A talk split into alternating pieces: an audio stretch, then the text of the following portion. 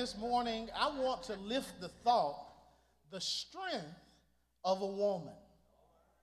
The strength of a woman. Those who, who know me, they know me well. They, they know that uh, my village, my immediate village, consists of, of people who have raised me, disciplined me, and nurtured me.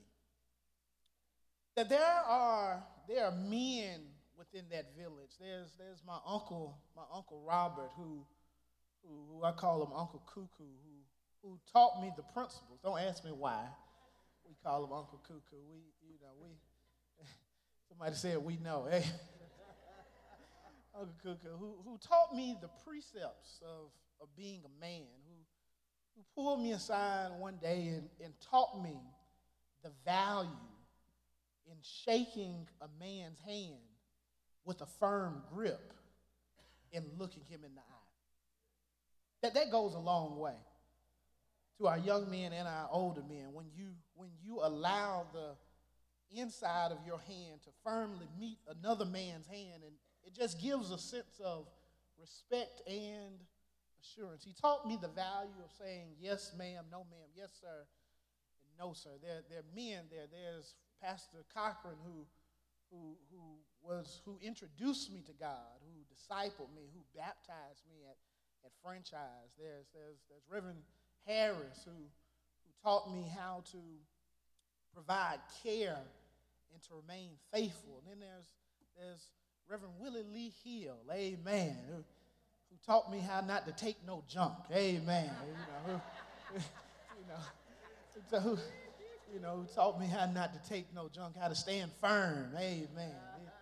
You know, amen. There's, there's Mr. Christopher Lindsay, the principal up at, up at Carver, who, who saw something in me when I was a freshman and, and, and was just up there playing around. And, and in assemblies, you know, yelling out from the back of the auditorium, free Mr. Clark, amen, you know. you know. But you, in the moment I said that, he took me in his office and he whooped me, amen, with his paddle. But not only with the men who are in my village, there are some strong women who showed and exemplified what it means to be a godly woman. There, my, my, both of my grandmothers, Evelina Chester and Catherine Buckner. Amen. There's my godmother, Auntie Lily. There's my auntie, Charlotte Daphne Tanya. And then there's, most of all, my mother, who, who I watched firsthand walk by faith in trying to raise a black man in America.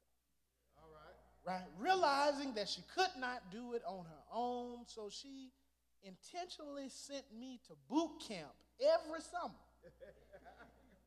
with my Uncle Cuckoo.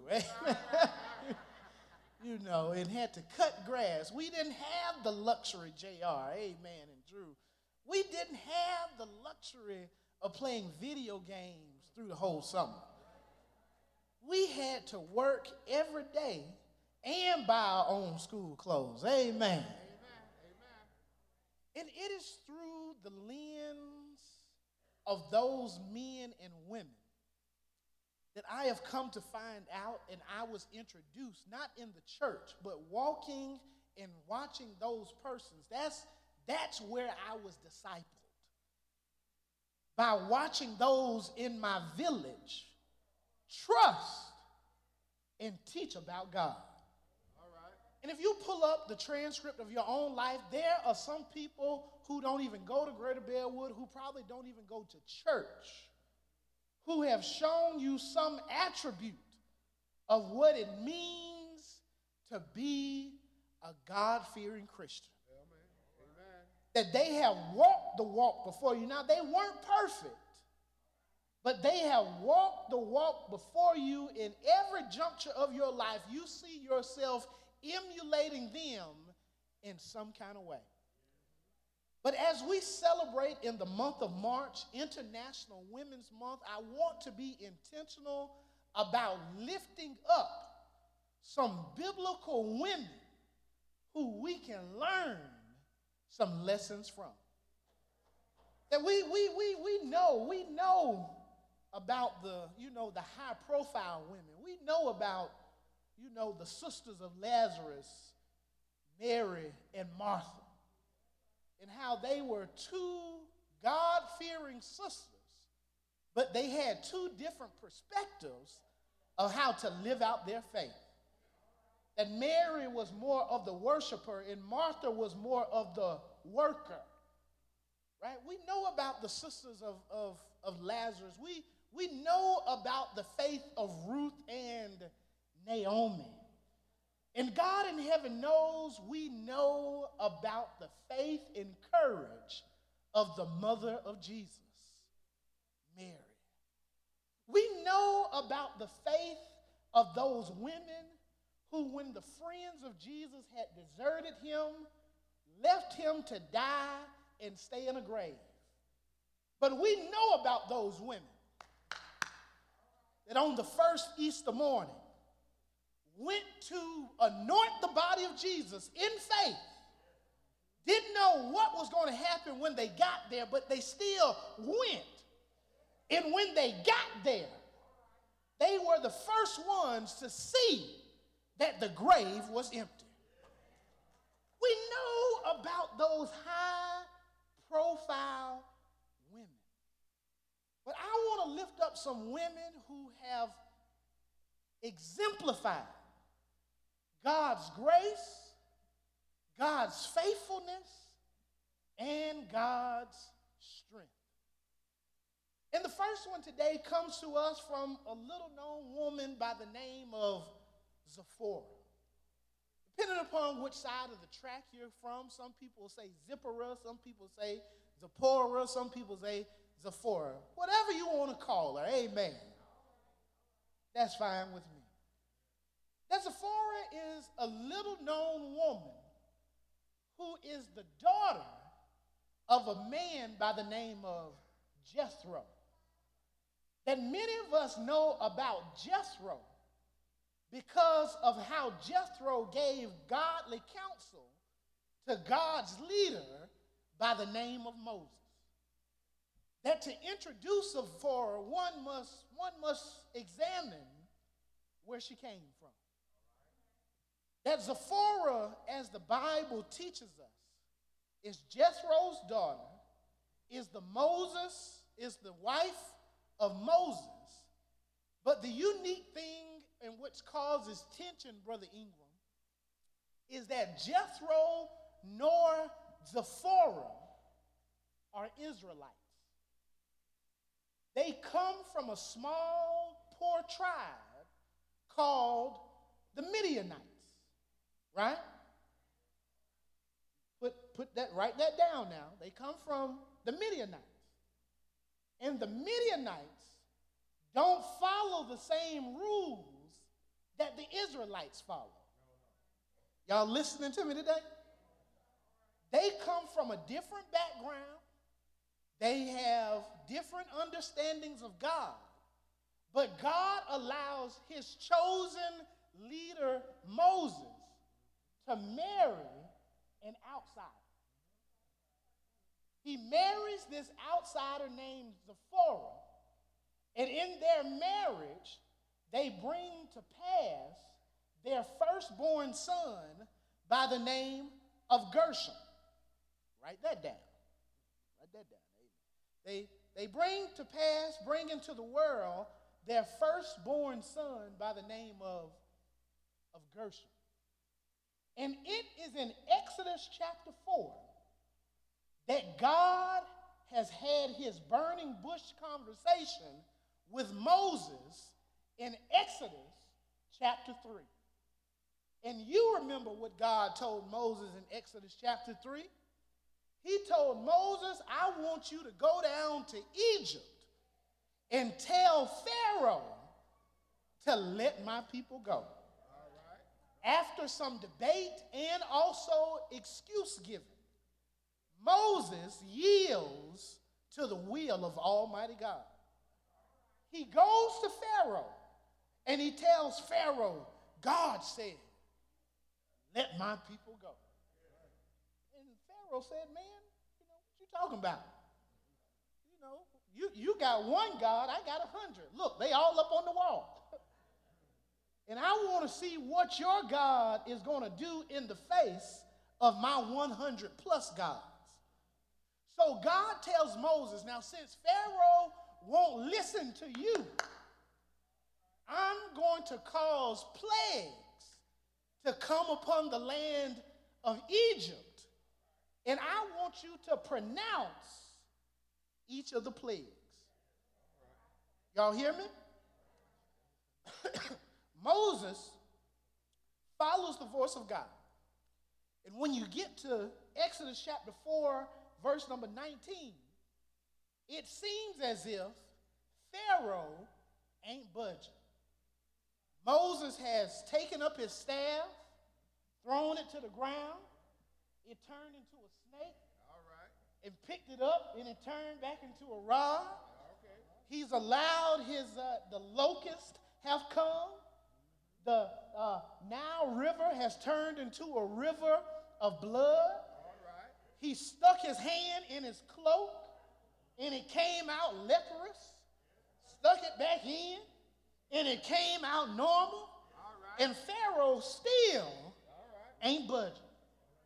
So God says, Moses, since Pharaoh ain't budging, the way I'm going to get Pharaoh to move, in verse number 19 uh, and verse through verse number 22, he says, Now, the way I'm going to get Pharaoh to move and let y'all leave Egypt is I want you to pronounce right. that I'm going to kill the firstborn.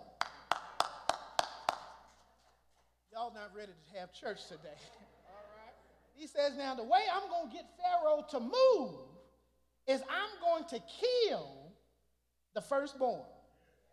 So, Moses, in verse number 21 and 22, he does exactly what the Lord told him to do. Right? Y'all follow me? Y'all follow me? Follow me? I'm, I'm, I'm ready to holler right now, but I, I just can't. That he does exactly what God tells him to do. But the tension in the text is when you get to verse number 24. And the Bible says, Adrian didn't say this. The Bible says that after Moses had done what the Lord told him to do, the Lord met him and sought to kill him. Now, now, now what's going on? What's what's what's what's what's wrong with this picture? Moses has done everything that the Lord told him to do.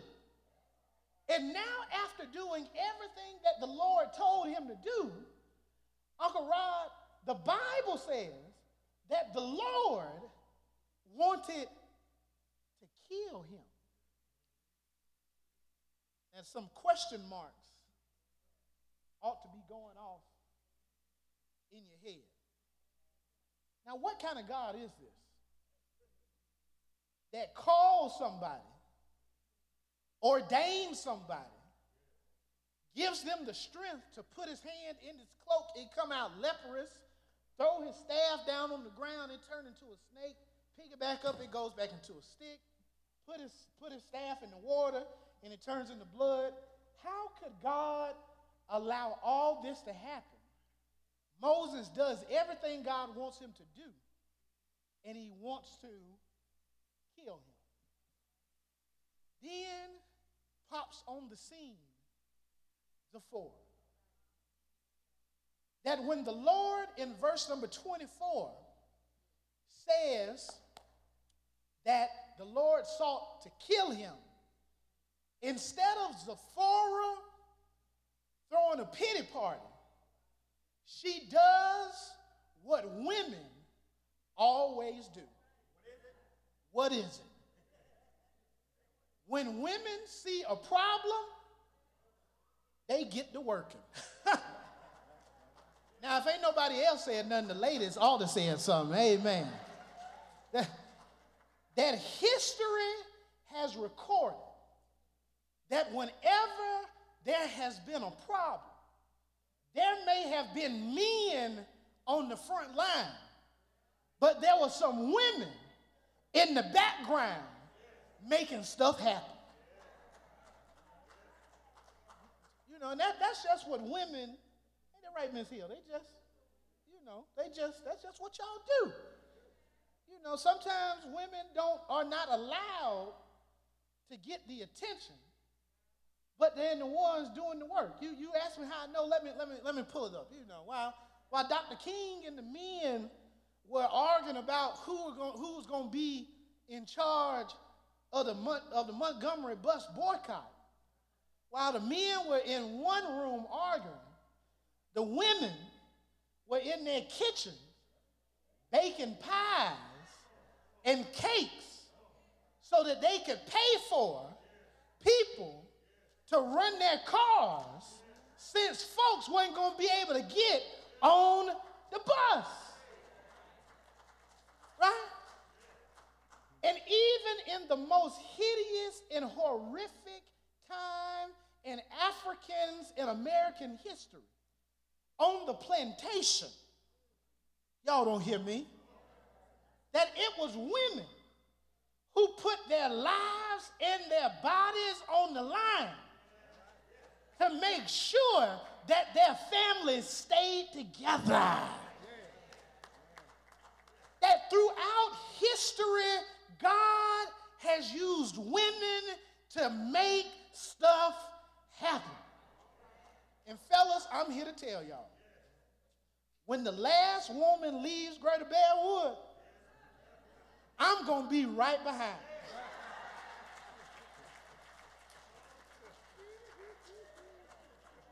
Because we'll be up in here arguing about who in charge. Amen. When the last woman leaves this church, I'm going to be right behind them and we're going to go start another church. Amen. here it is.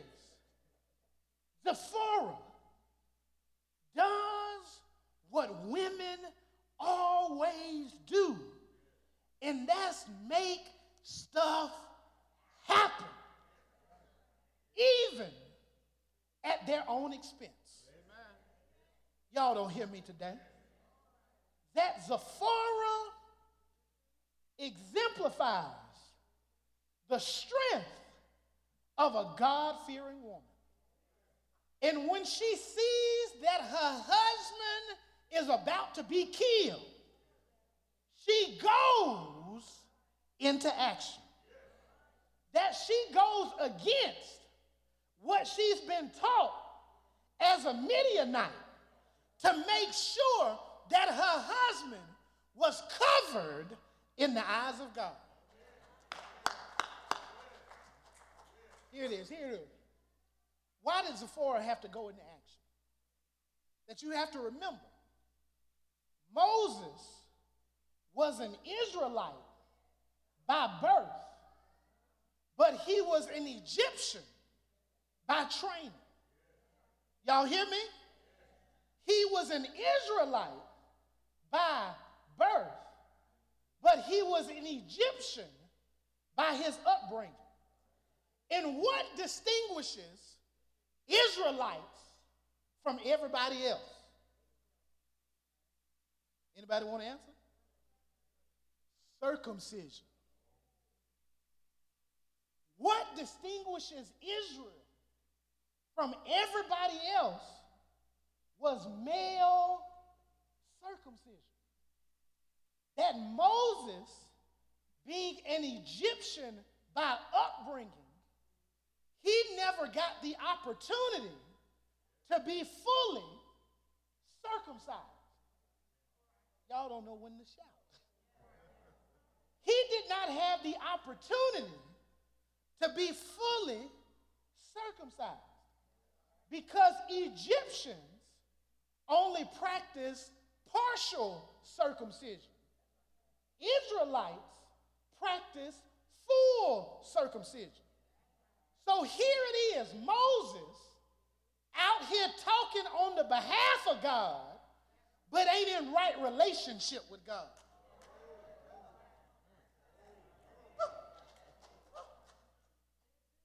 Moses out here talking on behalf. Moses, you know, man, this is not a anti-male sermon, you know, right?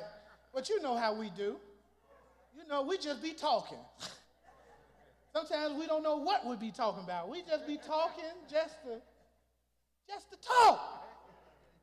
Moses out here talking, and when God checks the record, God sees that Moses has not been circumcised, which shows us no matter how mightily God uses you, if you don't play by God's rules, God will take you out. And many of us get it fooled just thinking because we are so gifted and because God is using us mightily, we sometimes get it twisted that we are above the law and the rules of God. But God shows us through Moses that even if you are my mouthpiece, if you're not following my law, I'm going to let you get by. But you sure enough won't get away. Here it is. Zipporah sees that her husband is not covered because according to Genesis chapter 17, the sign of the covenant was male circumcision. So Zipporah sees that her husband is not fully covered, and she goes into action, realizing that if her husband ain't covered, her household ain't covered.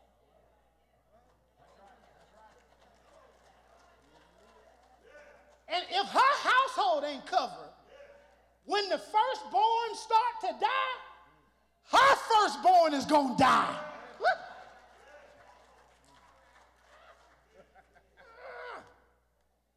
she realizes that if her husband ain't in right relationship, her household ain't in right relationship. All right. She realizes that if her husband is operating outside of the covenant, she's operating outside of the covenant. And so I've got a word for all of us in the room that's single. Amen. Help us, somebody. Amen. Instead of us looking for folks who look good, we ought to be looking for folks who can make sure that when we're at our weakest point, that they can cover us. ah. Hey man, you know, you know, folks always ask me, you know, Adrian, you know, how you, uh, you know, how you pastor in that that established church without a wife? All right. Say, you know, say, you know, he said, they may say, you know, I know them old folks be getting on to you. I said, well, you know, they don't give me too much trouble. they don't give me too much trouble. Amen. I said, uh, but we, but you know, I'm kind of, kind of made a, made an agreement, right? You know, while I'm, while I'm looking, amen, they ought to be praying. That while I'm looking, they ought not be trying to play matchmaker.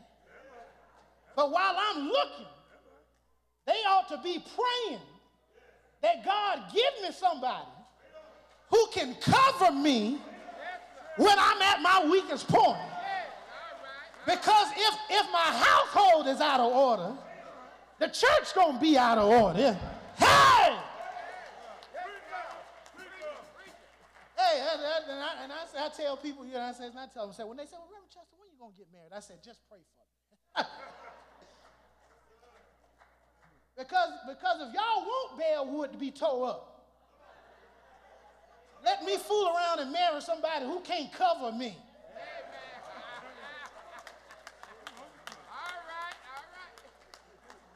Let me fool around and marry somebody who's going all it's going to all be about them and being quote unquote first lady, you know. I said, I ain't looking for no first lady. Said, I'm looking for a wife.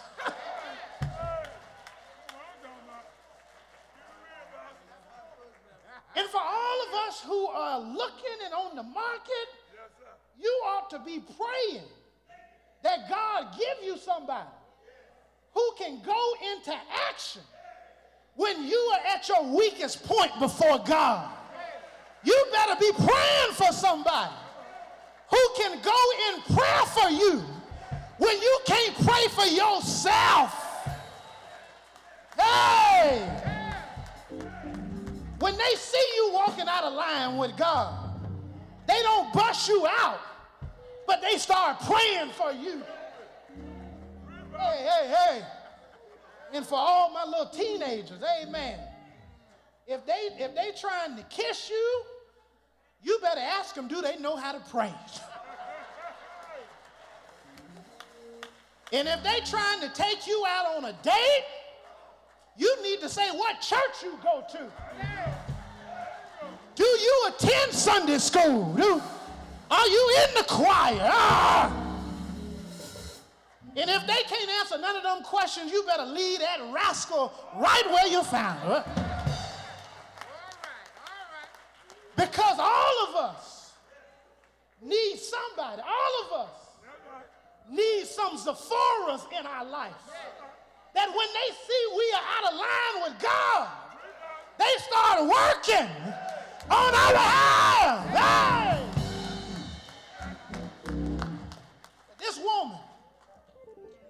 This woman of God, this Midianite, who don't know nothing about Israel's God, but she realizes that her husband needs to be in right relationship with her God. Instead of her getting mad at Moses, she picks up a flint knife and goes and does what Moses should have done in the first place. Hey! That she picks up her pocket knife. That's what a flint knife is, a pocket knife. She goes and gets her pocket knife and realizes that if her son is not circumcised, yes, sir. Yes, when the plague of the firstborn dying comes through, her son is going to die too.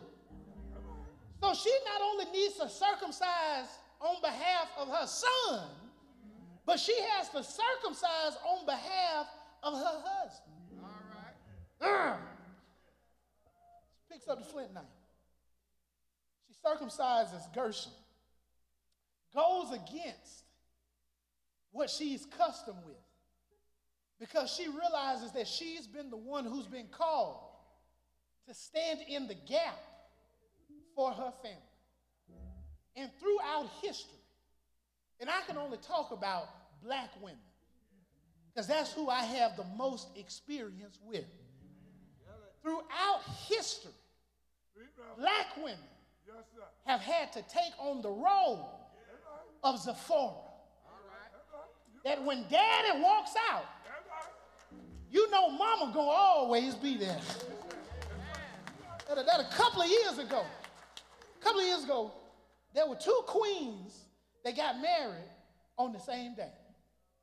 Tawany Pass got married, and Meghan Mickle Markle got married over in England. Y'all remember that? And I remember waking up, watching that wedding ceremony, and they put the camera on Meghan's mama. Y'all remember that? And there that was a black woman having to stand all by herself. And I said, she represents what black women have had to do through all generations. That in the good times, a black woman's gonna be there. During bad times, a black woman is gonna be there. Hey, hey, you ask me how I know. Because when Jesus died on Calvary, we don't know where Joseph was, but when Jesus was dying on Calvary, his mama was right there at the foot of the cross, watching her baby die for the sins of the world.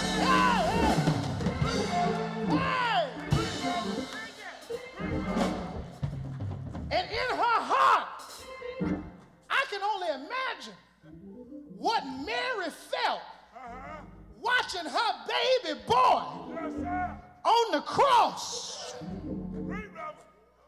But she stayed there. But all the record is, she had a keen awareness that his death on the cross was necessary. And that Friday was not the end of the story. But she got the word. When the women came back from the grave, she got the word that he is no longer dead, he has risen as he said he would. And, brothers and sisters, we got to be in prayer, not only for ourselves, but for our sisters who have to stand under so much pressure. While that, you know, women, black women, have been given this superwoman complex that so many of our women take on so many of our troubles, take on so many of our issues, while at the same time trying to figure out their own stuff. And, brothers, we've got to do better.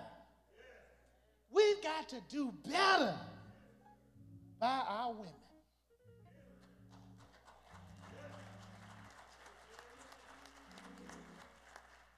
We cannot talk about what the rappers and the white man do to our women when we sometimes do the same things ourselves. But Zipporah shows the strength, I'm, I'm finished. She shows the strength of her of a woman.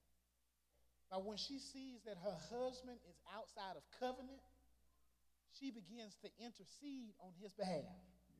Now she wasn't happy about it. But she did what she had to do. She made the sacrifice because she knew that her blessing was attached to her husband being in right relationship with his God. Ugh. And when Moses got to the house, you know, he came with his chest all poked out. Baby, you ain't gonna be able to believe what I just told Pharaoh. I told him his child gonna die. And she was mad. Verses 24 and 25, she was red hot mad. So mad that she took the foreskin from her son and threw it down at the feet of her husband. And because her husband, here it is, this, this, is, this is it, I promise. Because her husband was not circumcised, when the blood of her son touched Moses, he became in right relationship even in his shortcoming. And so, what does that mean for you and I? When we are covered in the blood of the Son of Sons, Jesus Christ. No matter what's going on in your past, you're covered. No matter what you're doing right now, when you're covered in His blood, you're covered. No matter what you do that you hadn't even thought you were going to do, and the stuff that you said you wasn't going to do, you end up doing. When you're in His blood, you are covered. The invitation is extended.